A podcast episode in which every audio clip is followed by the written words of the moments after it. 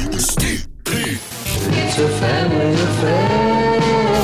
Running in the family. We are family. It's a family affair. It's a family affair. Rick de Bruiker. België zit vol muzikale families. Families waar muziek in de genen lijkt te zitten.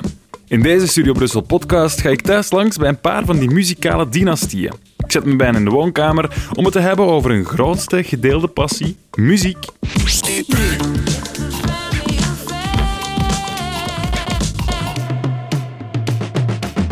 Deze week bel ik aan bij de familie Mannaerts-Kaarts. Middag. Hallo. Stefanie Mannaerts, dat is de zangeres en drumster bij de band Brutus. Een staalhard trio dat intussen de wereld rondreist. Van shows over heel Europa tot uitverkochte zalen in Mexico en de Verenigde Staten. Een dame met een pak talent, maar dat talent dat zit al veel generaties in de genen. Want Stefanie, haar grootvader, dat is ook een rasartiest. Die we kennen van deze.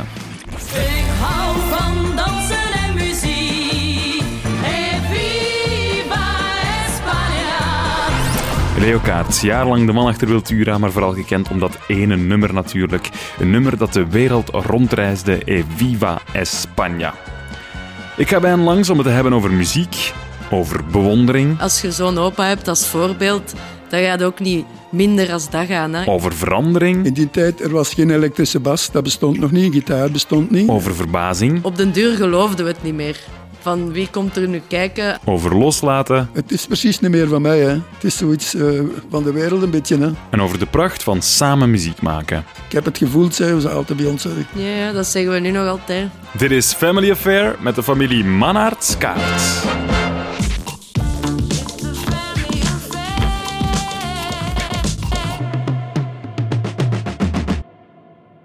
We hebben afgesproken in het ouderlijke huis van Stefanie. Een villa op de buiten, letterlijk, want op de Wegelse Rijn heb ik bijna de banden van mijn wagen kapot gereden. We zetten ons aan een grote eettafel in de living, omringd door familieportretten en met zicht op een mooie oude vleugelpiano. Voor me zitten Stefanie en Leo. De jeugd en de geschiedenis van de familie mooi bij elkaar. En over die geschiedenis gaan we het nog vaak hebben, deze aflevering. Ook die van Stefanie, die niet meteen met de zotste muziek hoeft te beginnen. De eerste cd dat ik heb gehad was The Backstreet Boys, dus daarin verschil ik niet met alle andere meisjes uit mijn klas. Maar ehm, Dolly Parton stond veel op thuis en Pink Floyd, maar dat is gewoon omdat mijn ouders muziekliefhebbers hebben. Zijn. Ja, Dat is daarom. dat er veel platen passeerden. Die... Ja, veel cd's, hadden toen nog een minidisc, denk Ah, ik. ja, ja, Ja. minidiscs. Ja. En dan luisterde wij eigenlijk gewoon wat dan mijn, mijn mama of mijn papa in de auto opzetten. was altijd muziek in de auto. En ik ken niks anders dan dat er gewoon veel muziek is. Er is overal wel iemand die die, die kwaliteiten heeft. Hè. Mijn zoon is de pianist van Johan Verminnen al, al zoveel jaren. Eh, en Carina, de moeder van Stefanie, die heeft conservatorium gedaan, dus die had ook aanleg, al heeft er niks mee gedaan. En, en, haar vader ook, een goede muzikant. Ik bedoel, en dan moet er wel iemand uitkomen. De andere kinderen van de Stefanie, haar broers, hebben ook wel geprobeerd. En, en misschien nog, maar niet dezelfde kwaliteit als Stefanie. Hè. En Stefanie heeft een veel eh, sterkere wil, zou ik zeggen, om door te drijven. Hè. Daar mag je van, van overtuigd zijn. Gelijk wat ze doet, wat ze aanpakt, gaat ze tot het gaatje, ik ze zeggen. Dat Stefanie tot het gaatje gaat, dat staat vast. Maar dat is al jaren zo. Want als kind wilde ze er alles aan doen om muziek te spelen. Ik denk dat ik vijf of zes was. En mijn ouders, ehm, die piano staat daar. Dat is een piano dat mijn mama op de rommelmarkt heeft gekocht. Dat stond bij ons in de living. En ik heb zelf gevraagd van leer mij iets. Ik heb toen broeder Jacob, ge- heeft mijn mama mij geleerd. En dan blijven zagen voor muziekles te volgen. Maar ik was te jong voor naar de muziekschool te gaan. Dus ik moet wel vijf zijn geweest, want dat is vanaf zes of zeven.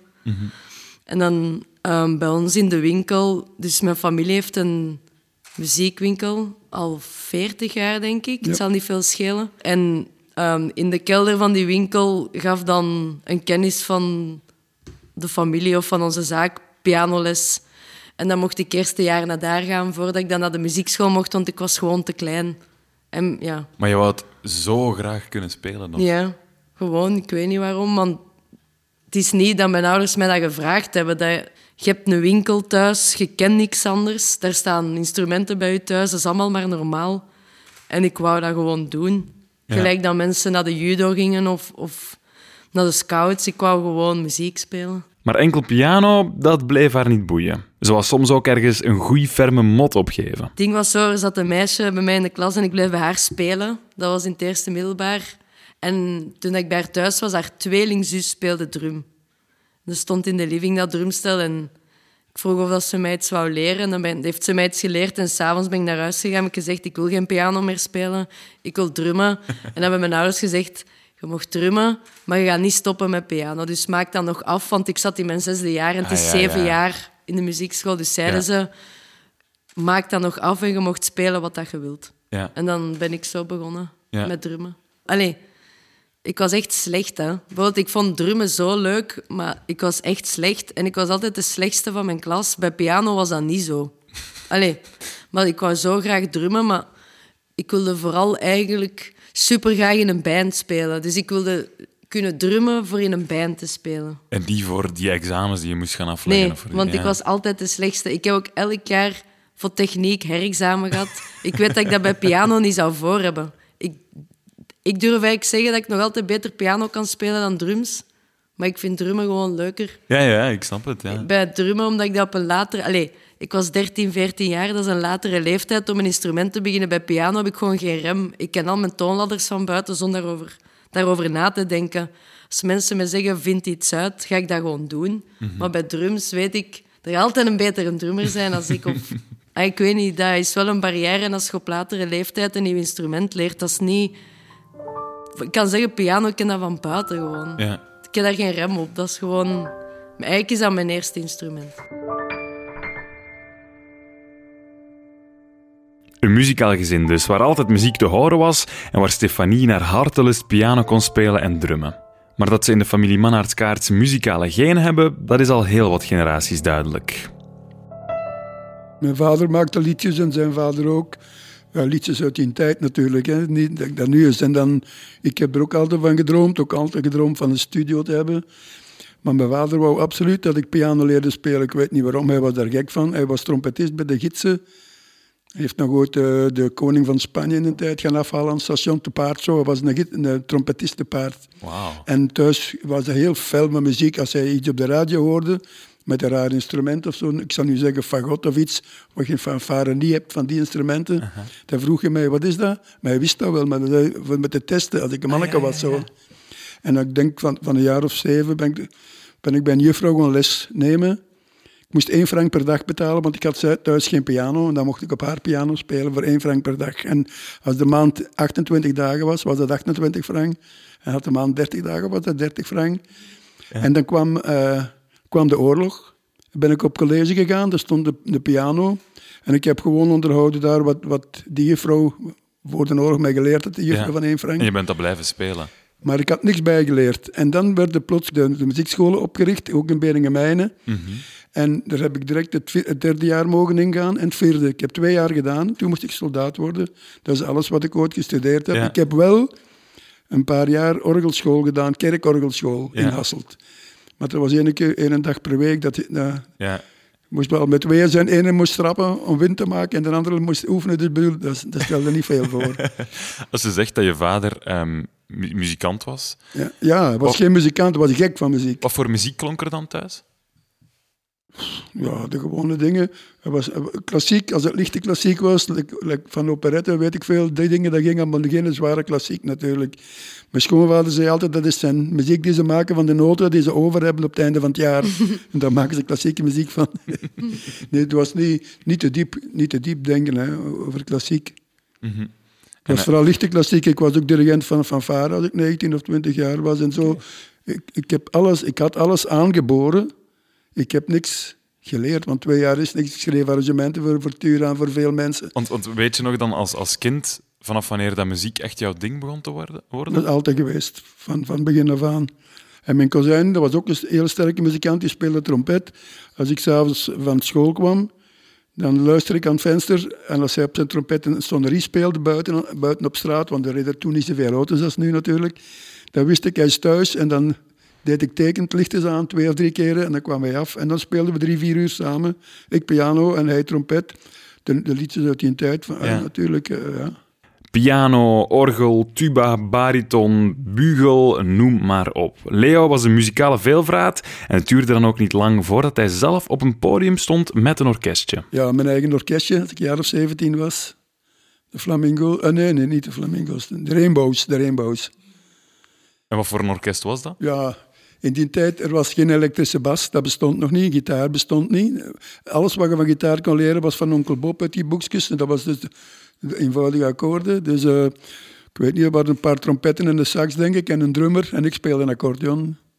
Ja, dat was het. En piano, ik ook een piano dan in de tijd. Maar de elektrische piano bestond ook niet. Een accordeon trok alles. Ja. Later hadden we een zangeres, die zong dan ook de liedjes van, van Dalida en zo, weet je.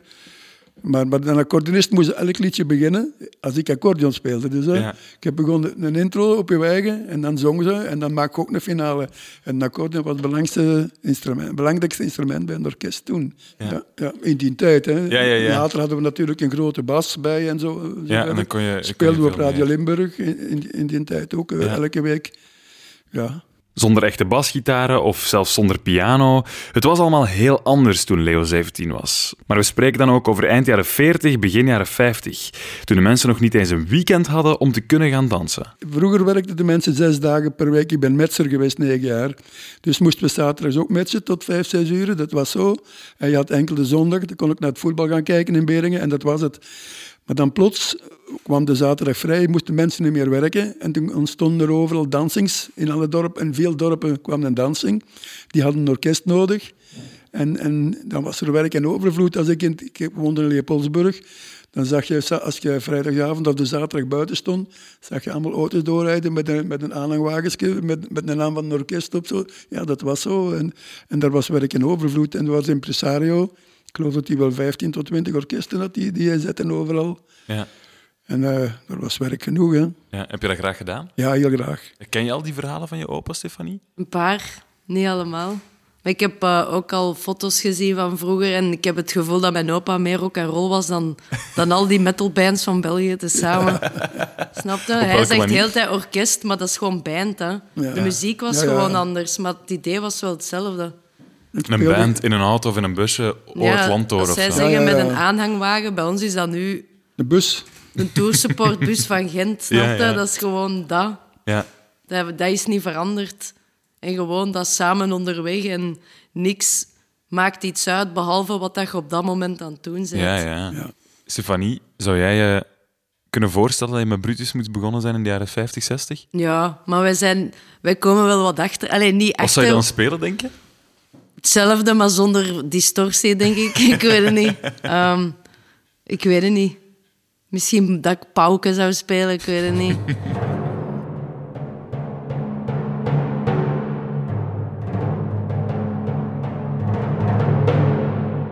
Als we nu praten over Live on the Road, ja, dan denken we inderdaad aan kilometers lang met dezelfde mensen in een busje de wereld rondtrekken. Rock'n'roll, zoals Stefanie zegt. En opa Leo die trok ook jarenlang van zaal tot zaal als de man achter Wiltura. Iemand waarmee hij nog steeds goed overeenkomt.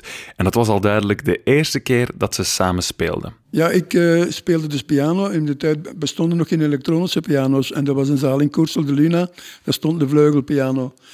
En de Wil, dat wist ik later van hem, die, had altijd zijn, die zette zijn versterker achter zich, vlak in zijn rug, zijn Fender. En hij zegt, daar, je moest met alle mogelijke orkestjes optreden altijd. En dan zei hij, ik zet mijn Fender goed hard.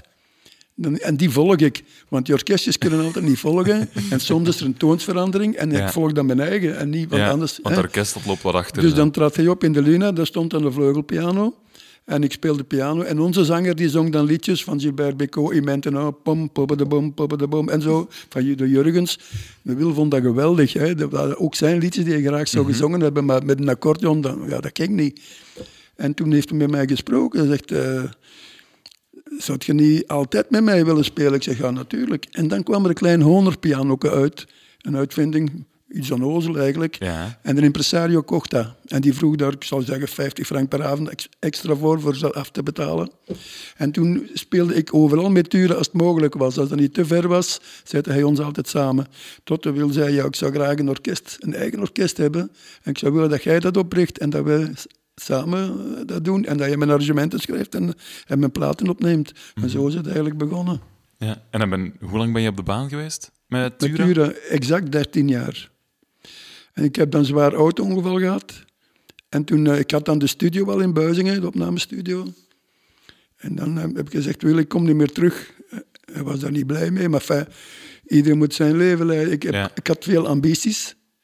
Hè. Dus je wil, ik wil niet tot mijn 80 jaar achter de zanger staan als tweede. Nee, nee. Stefanie zal dat ook niet doen, denk ik. Tweede, tweede rang. Eh, ja, pff, ja, voor mij is dat... ver- Ik zou het misschien wel doen. Voor, ehm, voor mij primeert de muziek. Allee, nee, ik, heb, ik zal het zo zeggen. Ik heb weinig ambities in een solo-carrière. Bijvoorbeeld, ik speel in twee bands. In één band zit ik van voor. Maar dat was aanvankelijk niet de bedoeling. We waren een zanger aan het zoeken.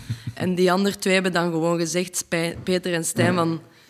Of het is met u, of we willen het niet. Zo is die band gebeurd. En in mijn andere band sta ik achter een zangeres, maar schrijf ik wel mee de muziek. En dat is voor mij even goed. Ik wil gewoon de enige... Allee, hoe zeg je dat? Legacy dat, je, dat, je, dat ik kan doen, is goede muziek maken. Ja, maar daar wil je natuurlijk wel allee, een beetje hand- de hand in hebben dat dat klopt en dat dat ja, lukt. maar ik heb... Allee, misschien verandert dat binnen tien jaar, want ik ben nu allee, nog maar dertig en wil ik binnen tien jaar wel een soloplaat maken. Maar op dit moment vind ik, wat, zo wat dat mijn opa zegt, ook die kameraadschap en dat samen één doel en samen zijn we sterk, dat primeert voor mij. Ja. Al Is heel dat- lang. Ja. Ja, is dat iets wat jou ook aantrok in die orkesten op dat moment? Is dat soort van kameraadschap onderling tussen die Ja, muzikanten? dat is gewoon zo. Hè. Je bent kameraden hè. en je weet al, alles van elkaar, soms ja. zelfs te veel. Hè. Ja. Ja, je zit te lang samen. Als je ver moet optreden, zit onderweg te praten. En zaterdag staat, die, staat dat busje weer voor je deur en vertrek je weer met dezelfde mannen en zo. En er stond wel eens een fles whisky in de auto ook. Eh, ja, de Wil betaalde elke week een fles Wiltura. Ja, voor het orkest, maar ik bedoel... Je wordt meer dan vrienden, hè. Je, je weet veel van elkaar. hè. Ja, ja. Je hebt dat 13 jaar lang gedaan. eh 13 jaar in dezelfde band. Hoe lang bestaat Brutus, Stefanie? Zeven. Zeven jaar. Kan je dat voorstellen dat je er nog zes jaar bij lapt met dezelfde gasten? Ja. ja, eigenlijk wel. Ik ken... Zit al... Wacht, hè. De eerste keer dat ik met Stijn muziek heb geschreven, was in... Allee, geschreven. Gespeeld was 2003. Toen speelde ik twee maanden drums. Ik was, ja, ik was echt niet goed. Maar toch zat Brouw Stijn met mij in een band spelen. Ja. Maar ik denk omdat ik veel tijd had. Meer tijd dan een vorige drummer. Want dat is ook te- het enige wat ze vroegen, van heb jij tijd? Ik zei ja. Ik zeg zo, maar ik speel nog maar acht weken. Ja, maar dat maakt niet uit. Dat, dat, dat gaat u wel lukken. Maar zeker weten, want wij maken altijd hem op dat we nog minstens twintig jaar samen moeten spelen. En daarom dat we altijd zo streng zijn, of zo nu ook. We zijn in een schrijfproces van een derde plaat. De lat ligt echt heel hoog voor ons. Ook omdat we zoiets hebben van, ja, als we deze nummers nog twintig... We zeggen altijd, als we die nog twintig jaar moeten spelen, mogen ze wel niet beu raken. En eigenlijk is dat wel waar. Je moet niet een nummer maken voor nu. Oké, als je een ander soort artiest bent, maar wij zijn een band, wij maken platen, wij maken geen singles. We doen dat niet. Dat, ja, Ik weet niet waarom niet, misschien dat we dat ooit wel gaan doen. Maar een rockband maakt platen of EP's, maar Ja. geen, los, allez, geen losse releases. Geen, geen nummers eh, of, of hits proberen te Ja, scoren. en zo platen is een, een timestamp, dat is een, dat is een soort dagboek. Allee, hoe mailig dat, dat ook klinkt, maar dat gaat altijd over een periode. Hè. Ja. En ja, ik weet niet, de, het moet goed zijn. Ik, wij willen dat die nummers binnen 20 jaar nog overeind staan. Niet dat dat leuk was in 2018. Dat willen we niet. Elke avond met dezelfde mensen hetzelfde spelen. Het moet dan toch zijn dat het iets doet met een mens. Het gevoel van samen muziek spelen. Het is gewoon, je hebt onuitgesproken dezelfde droom of ambitie of passie. Je moet dat niet altijd zeggen van... Allez, je spreekt dat bijna niet uit, maar ja, je komt wel zes keer per week bekend naar een repetitiekot. Voor wat eigenlijk? Allee, zo, snap je wat ik wil zeggen? Je komt daar voor elkaar, maar je komt daar ook omdat je goede muziek wilt maken. Maar het is heel raar, hè? Dat is iets heel... Kunt, dat is niet tastbaar, hè? Heel Mhm. dit... Je bent muzikant of je bent kunstenaar. Of, dat, is, dat is raar, dat is niet... Het is niet, we gaan een huis bouwen, op het Ja. is het huis klaar en het is af. Ja, voilà. Ja. Dus- Is- herken je dat gevoel, Leo? Dat is zo, ja. Je wordt vrienden en, en je hebt het plezier. En als je dan een, een goed optreden hebt, of je hebt een goede zaal, Mhm. dan ja, is het plezier dubbel zo groot. Hè. Ja. En dan wil je dat meer en vaker doen. ja. Ja. Ja, je krijgt eigenlijk ook niet enkel bevestiging. Bijvoorbeeld een concert, dat is niet enkel bevestiging van het publiek. Als je soms voelde gewoon dat je een heel goed concert hebt gedaan, soms voelde dat gewoon, moet je dat niet zeggen. Ja. En die voldoening, dat, gaan, dat overstijgt voor mij nog dat hoe luid of hoe lang dat iedereen Ja, geklapt heeft. Bij ons zeiden ze soms, ik heb het, gevoel van, ik heb het gevoeld vanavond. Ja, ja, ja. Je hebt het gevoeld, hè. je wordt in de, in de, in de moed. Ja. Ja. Hoe, komt dat? Soms niet. Wij vonden altijd, als we dicht bij elkaar konden zitten in moeilijke zaaltjes, dat we in een hoek zaten met het orkest, dat je elkaar goed hoort, dat was voor ons de max. Ja, ja. Maar als je ver uiteen moest staan op een heel groot podium, dat was niet meer hetzelfde.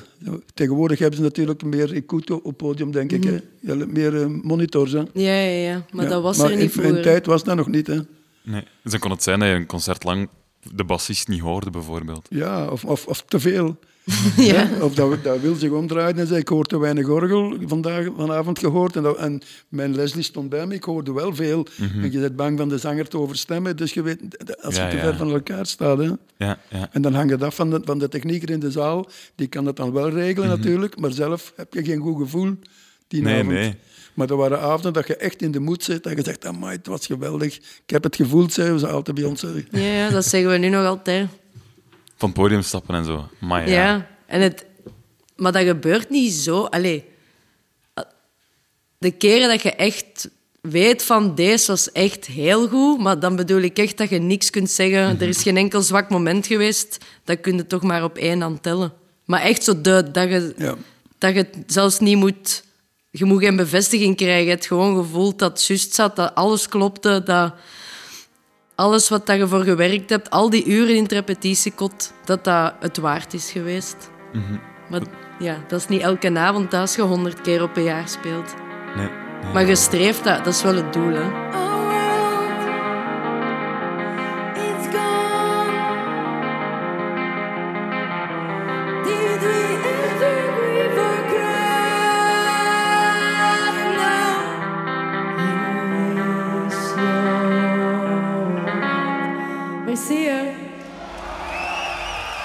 Van tijd tot tijd het helemaal voelen op het podium. Dat moet zalig zijn.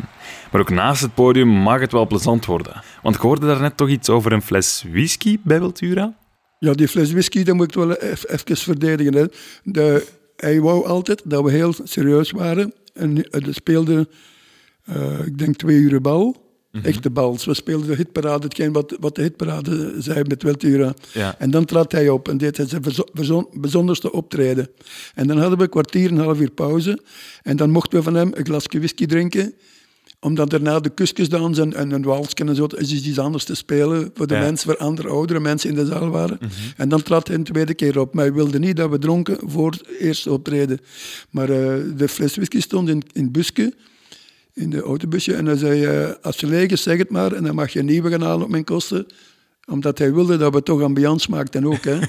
maar we moesten serieus blijven, de eerste drie uren. Ja, een beetje doperen eigenlijk dat hij deed.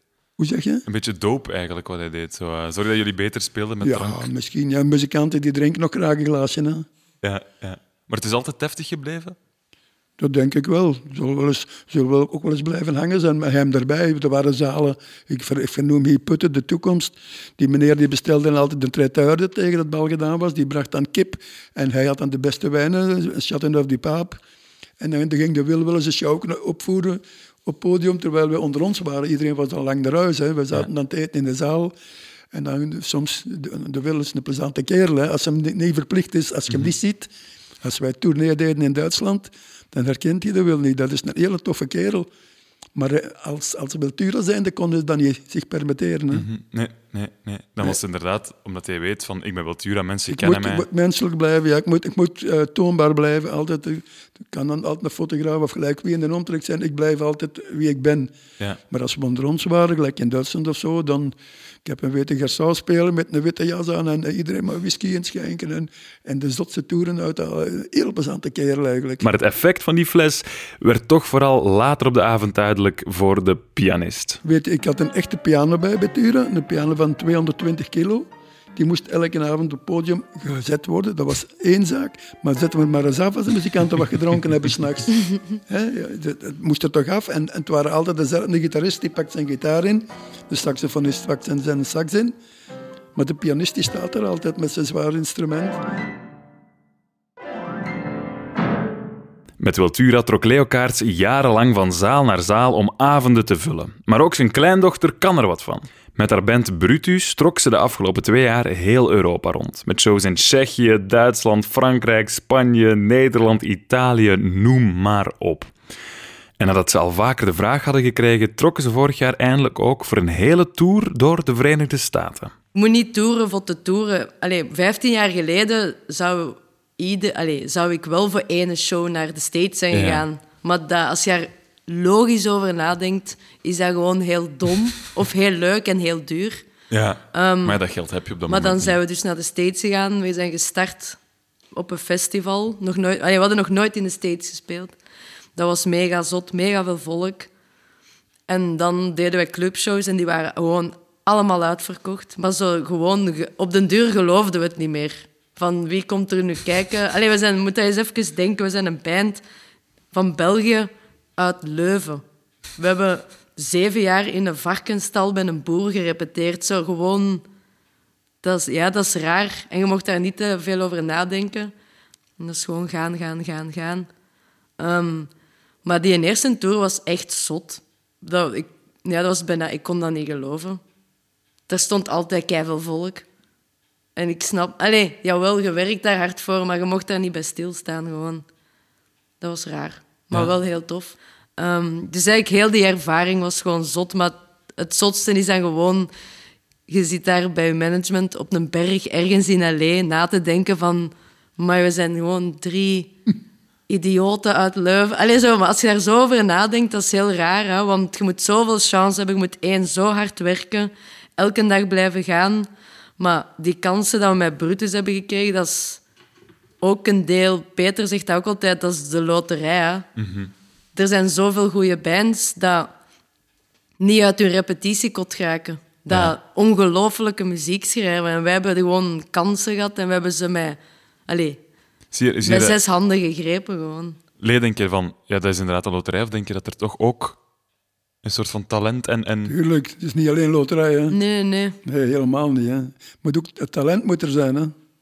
Ja. Ja, zeker weten. Van mij werd soms ook gezegd, omdat ik Viva Spanje gemaakt heb, dat is, dat is een loterij, je hebt geluk gehad. Nee, dat is niet waar. Bij elk liedje dat ik gemaakt heb, was een hit, voor mij dan. Maar als de andere mensen dat niet vinden, dan is het geen hit. Hè? Ja, zo eenvoudig is het. Hè? Ja. Je probeert, en ik hoor nu nog liedjes van mij die ik heel graag hoor, van vroeger die ik opgenomen heb. Maar als niemand dat zo gevonden heeft, of dat er te weinig promotie achter was, of ik weet niet wat de reden is, maar dan is het niks. Hè? Dan staan ze wel op plaat, maar dat is ook alles. Een loterij of niet, er valt uiteraard wel wat bij te winnen. Want met talent en de juiste dosis geluk heb je misschien een hit te pakken. En Leo Kaarts, die had een hit te pakken. In 1971, het jaar van Eviva España. Een nummer dat zelfs anno 2020 nog heel wat mensen gelukkig maakt. 50 jaar oud. En ik verwacht, ik kan mis zijn, maar mijn voorspelling is, als de lockdown, als al die bazaar stopt van corona, dat de mensen terug naar Spanje mogen gaan, dat het misschien weer terug gaat gespeeld worden. Ja, waarom niet? Het, het is een geweldige titel en, en ik vind het een heel goed nummer. Niet omdat ik het zelf gemaakt heb, eh, maar ik vind dat wel. Ik vind het arrangement ook tof dat ik zelf gemaakt heb. Eh, ik vind eigenlijk alles, alles goed eraan. Maar, maar er zijn wel toevallen en dat is, niet, eh, dat is geen loterij. Ik had de titel gevonden Viva Spanje. En Leo Rozenstraat, die de tekst gemaakt heeft, die dat heel goed gedaan heeft, Leo altijd trouwens, die, die zei, ik heb geen betere tekst gevonden, ik heb het maar gelaten. En ik dacht bij mezelf, oh jij, jij toch die tekstdichters, het is altijd hetzelfde. Ze hebben geen inspiratie. Achteraf gezien, gelukkig, dat, ik er niks anders van, dat hij er niks anders van gemaakt heeft. Want de, de, de titel doet ook heel veel. Hè? Ja, dat is ook heel belangrijk. Ja. Is dat nummer, toen dat je dat schreef, Leo, dat je, je zegt van ja, elk nummer dat ik schreef was voor mij een hit. Maar weet je nog toen dat dat echt begon te, te werken en iets begon te doen? Hoe het begon is dat, dat, dat, het begon een hit te worden. Ja. Bedoel je? Wel, ik was met kerstmis bij mijn ouders op bezoek in Limburg. En mijn producer belde mij. Ik denk dat we een hit hebben. We hebben 9000 platen verkocht. En dat was de tweede kerstmis. En het was een zomerplaat. En die producer had dat laten liggen en die had hem maar niet uitgebracht. Dat was nogal nonchalant zo. Ja. En dat was nooit uitgebracht. Die geloofde er wel in, maar het bracht het niet, hij bracht het de tweede kerstdag uit. En dan is het 9000 platen. En wij vertrokken, mijn vrouw en ik en de kinderen, op vakantie naar Duitsland. En we bleven onderweg in Nederland slapen. We vertrokken s'avonds voor het verkeer. En we bleven in Nederland slapen boven een café. En als de kinderen in bed lagen, ging ik met mijn vrouw beneden nog iets drinken in dat café. En er stond een jukebox en dat zat vol jonge mensen die daar aan het dansen waren en plezier maken. En alle drie, vier platen zetten ze Viva Spanje op met geld. En toen, dat is het mooiste van hele Viva Spanje, vind ik, dat ik meegemaakt heb. Dat je, het is nog geen een hit, maar in het café de hele tijd Viva Spanje en iedereen wilde de vloer op zo. Dat was ongelooflijk. En ja, je maakt zoveel liedjes en daar hoort je achteraf nog heel weinig van. En dan in één keer, eh, de jeugd smijt zich daarop. Hè. Ja. Dat was te gek, ja. Ja, ja, dat nummer is heel veel uitgekomen en uitgebracht geweest. Hè? Ja. Ik heb een 400 platen thuis, ja, verschillende. 400 versies. Ja, ja, er zijn er veel meer. Hè. 400 versies. Hoe in godsnaam? Ik ben eens gaan doorklikken op YouTube en wat is met dat, jong?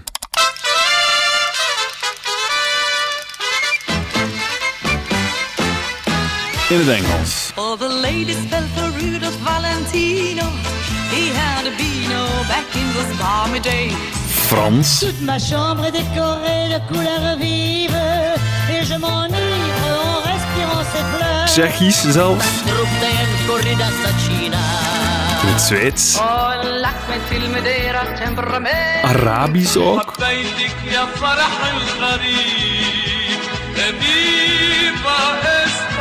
En nou ja, deze vreselijke versie.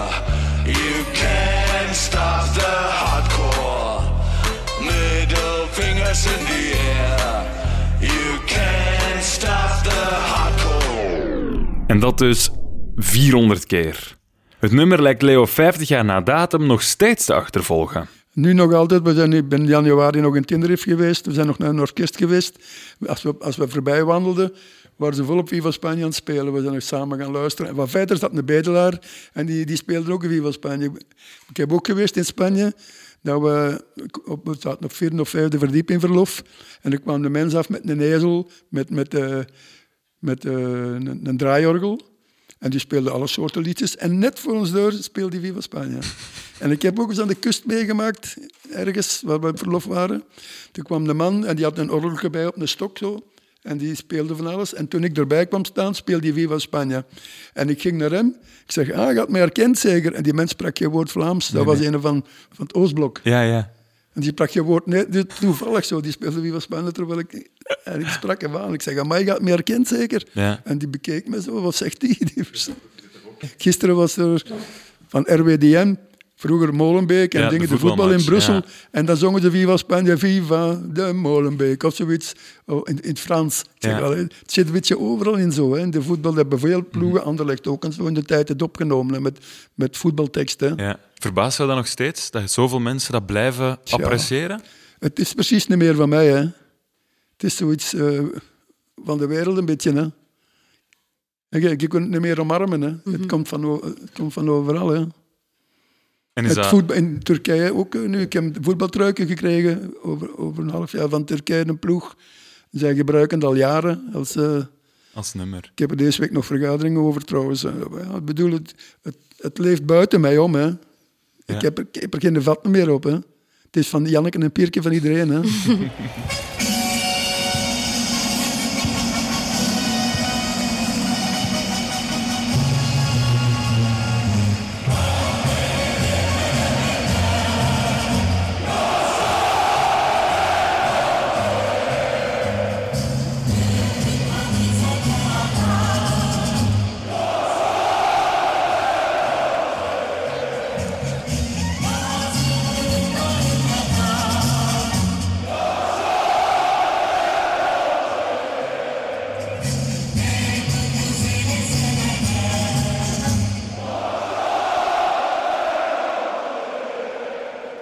Turkse fans van Fenerbahce die zingen het zelfs mee uit de volle borst in hun eigen versie uiteraard.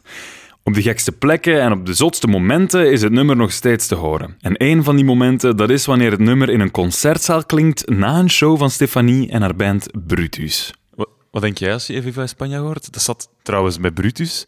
Passeert dat toch soms eens na een show? Ja. ja. En mensen geloven dat ook soms niet. Zo, waarom spelen jullie Viva España? Ik zeg zo, ja, gewoon, mijn opa heeft dat geschreven. Dat is niet waar. Ik zeg, oké. Ja, ze spelen in nabij in Ja. Brussel, hè, na het optreden. Hè. Ik was dan daar en dan zetten ze in één keer Viva Spanje op. Ja, en dan zeggen mensen waren druk in vorm, maar ze zeggen dan ook, waarom speelt hij dat? Hè? Ja, ja. Maar ja, ik weet niet. Bij Brutus proberen we alles heel persoonlijk te doen. Dus, allee, dat gaat van samenwerkingen tot van die dingen dan gelijk een nummer in de playlist steken dat iemand heeft geschreven dat dicht bij u staat. Dat is maar zo simpel als dat. Ja, ja. Maar ik vind dat wel zot. Allee, ik denk dat... Maar dat is ook iets dat normaal is geworden. Want soms, als iemand mij daarop aanspreekt van... Juist, uw opa heeft dat geschreven, ik was dat vergeten. Dan is het, ah ja, juist hetzelfde met dat ik zei van die winkel... of dat mijn opa dat doet, of dat mijn papa dat doet. Ja, ik sta ja. daar niet bij stil meer, omdat dat is ons leven. Ik weet al heel mijn leven dat mijn opa dat nummer heeft geschreven. Dus als mensen me daarop aanspreken, dan is dat zo... Ah ja, dat is eigenlijk Juist, niet ja, ja. super evident of normaal dat iemand zo'n nummer schrijft. Allee.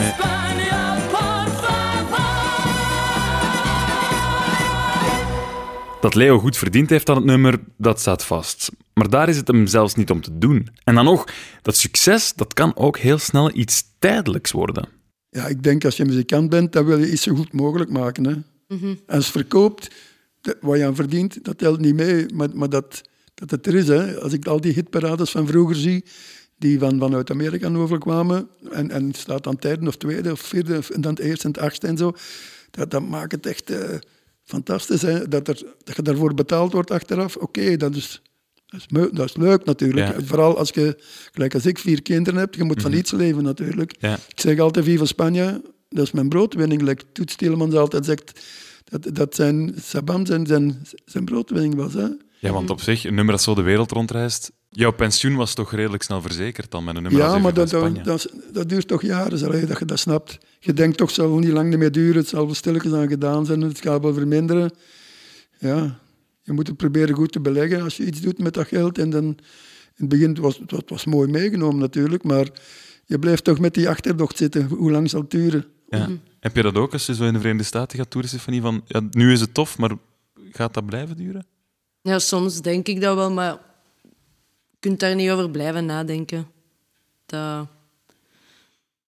Ja, dat... maar ik moet ook zeggen, ehm, we hebben zo vorig jaar een boek uitgebracht met Brutus. Peter heeft die samengesteld ehm, met foto's van de... de Allee, we hebben twee fotografen dat heel veel zijn meegeweest en een derde een paar keer. En Peter had het idee om een fotoboek te doen. En ik weet nog, het was ehm, de avond voor de lockdown, was er een vriend van ons blijven slapen.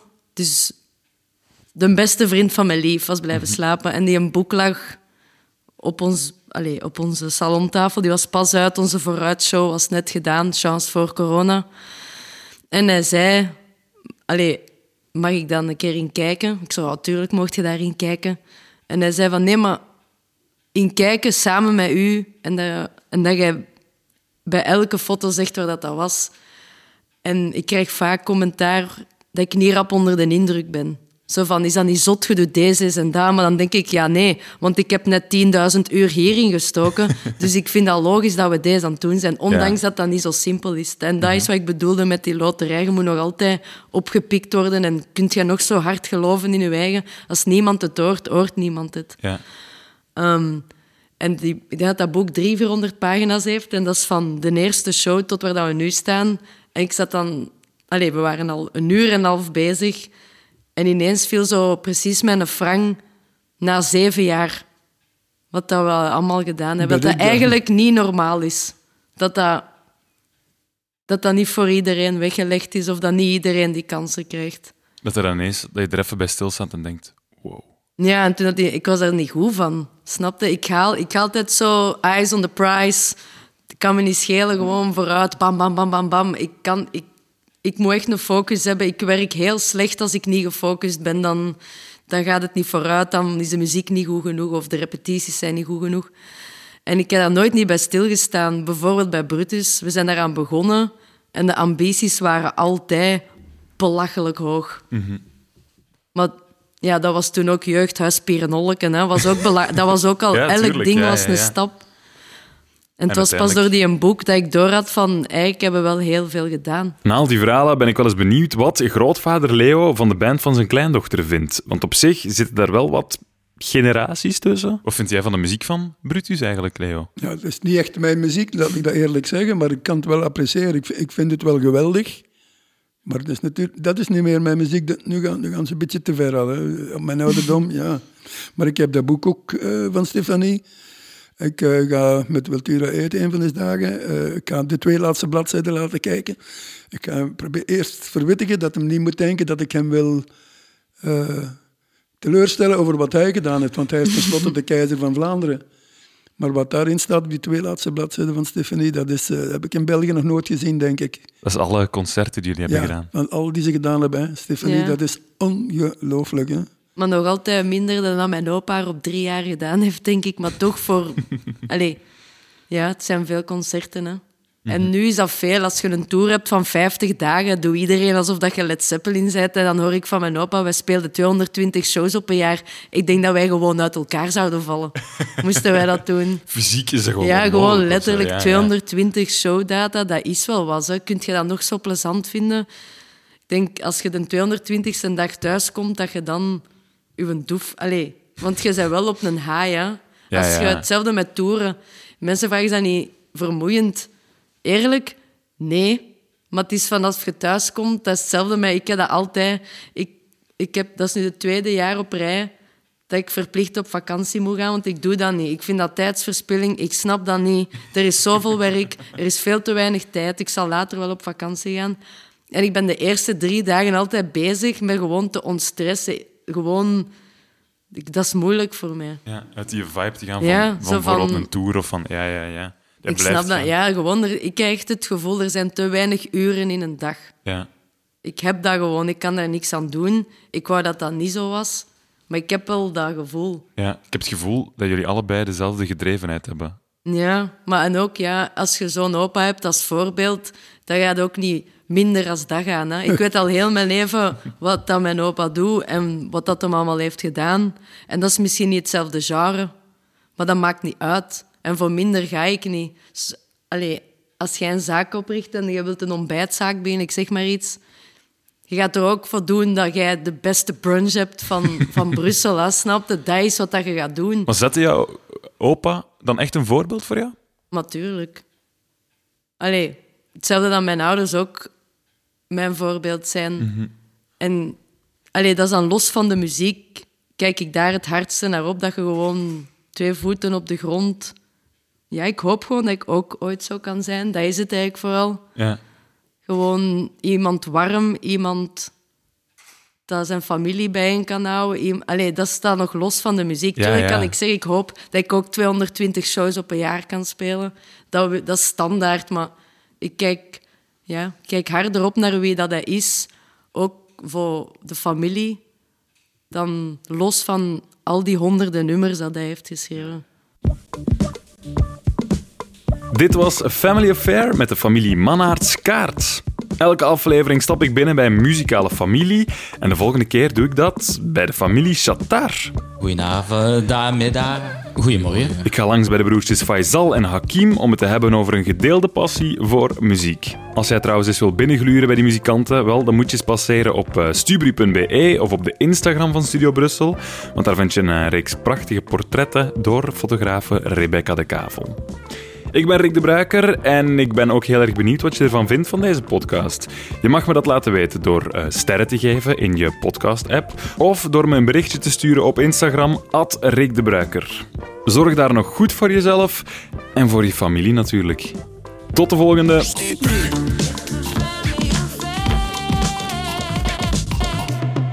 Was een podcast van Studio Brussel. Vond je hem leuk? Check dan zeker ook onze andere podcasts, zoals de Popcast, waarin Stijn van de Voorde elke week zijn licht laat schijnen over het muzieknieuws van de afgelopen week. Nu via stubru.be of je favoriete podcastplatform.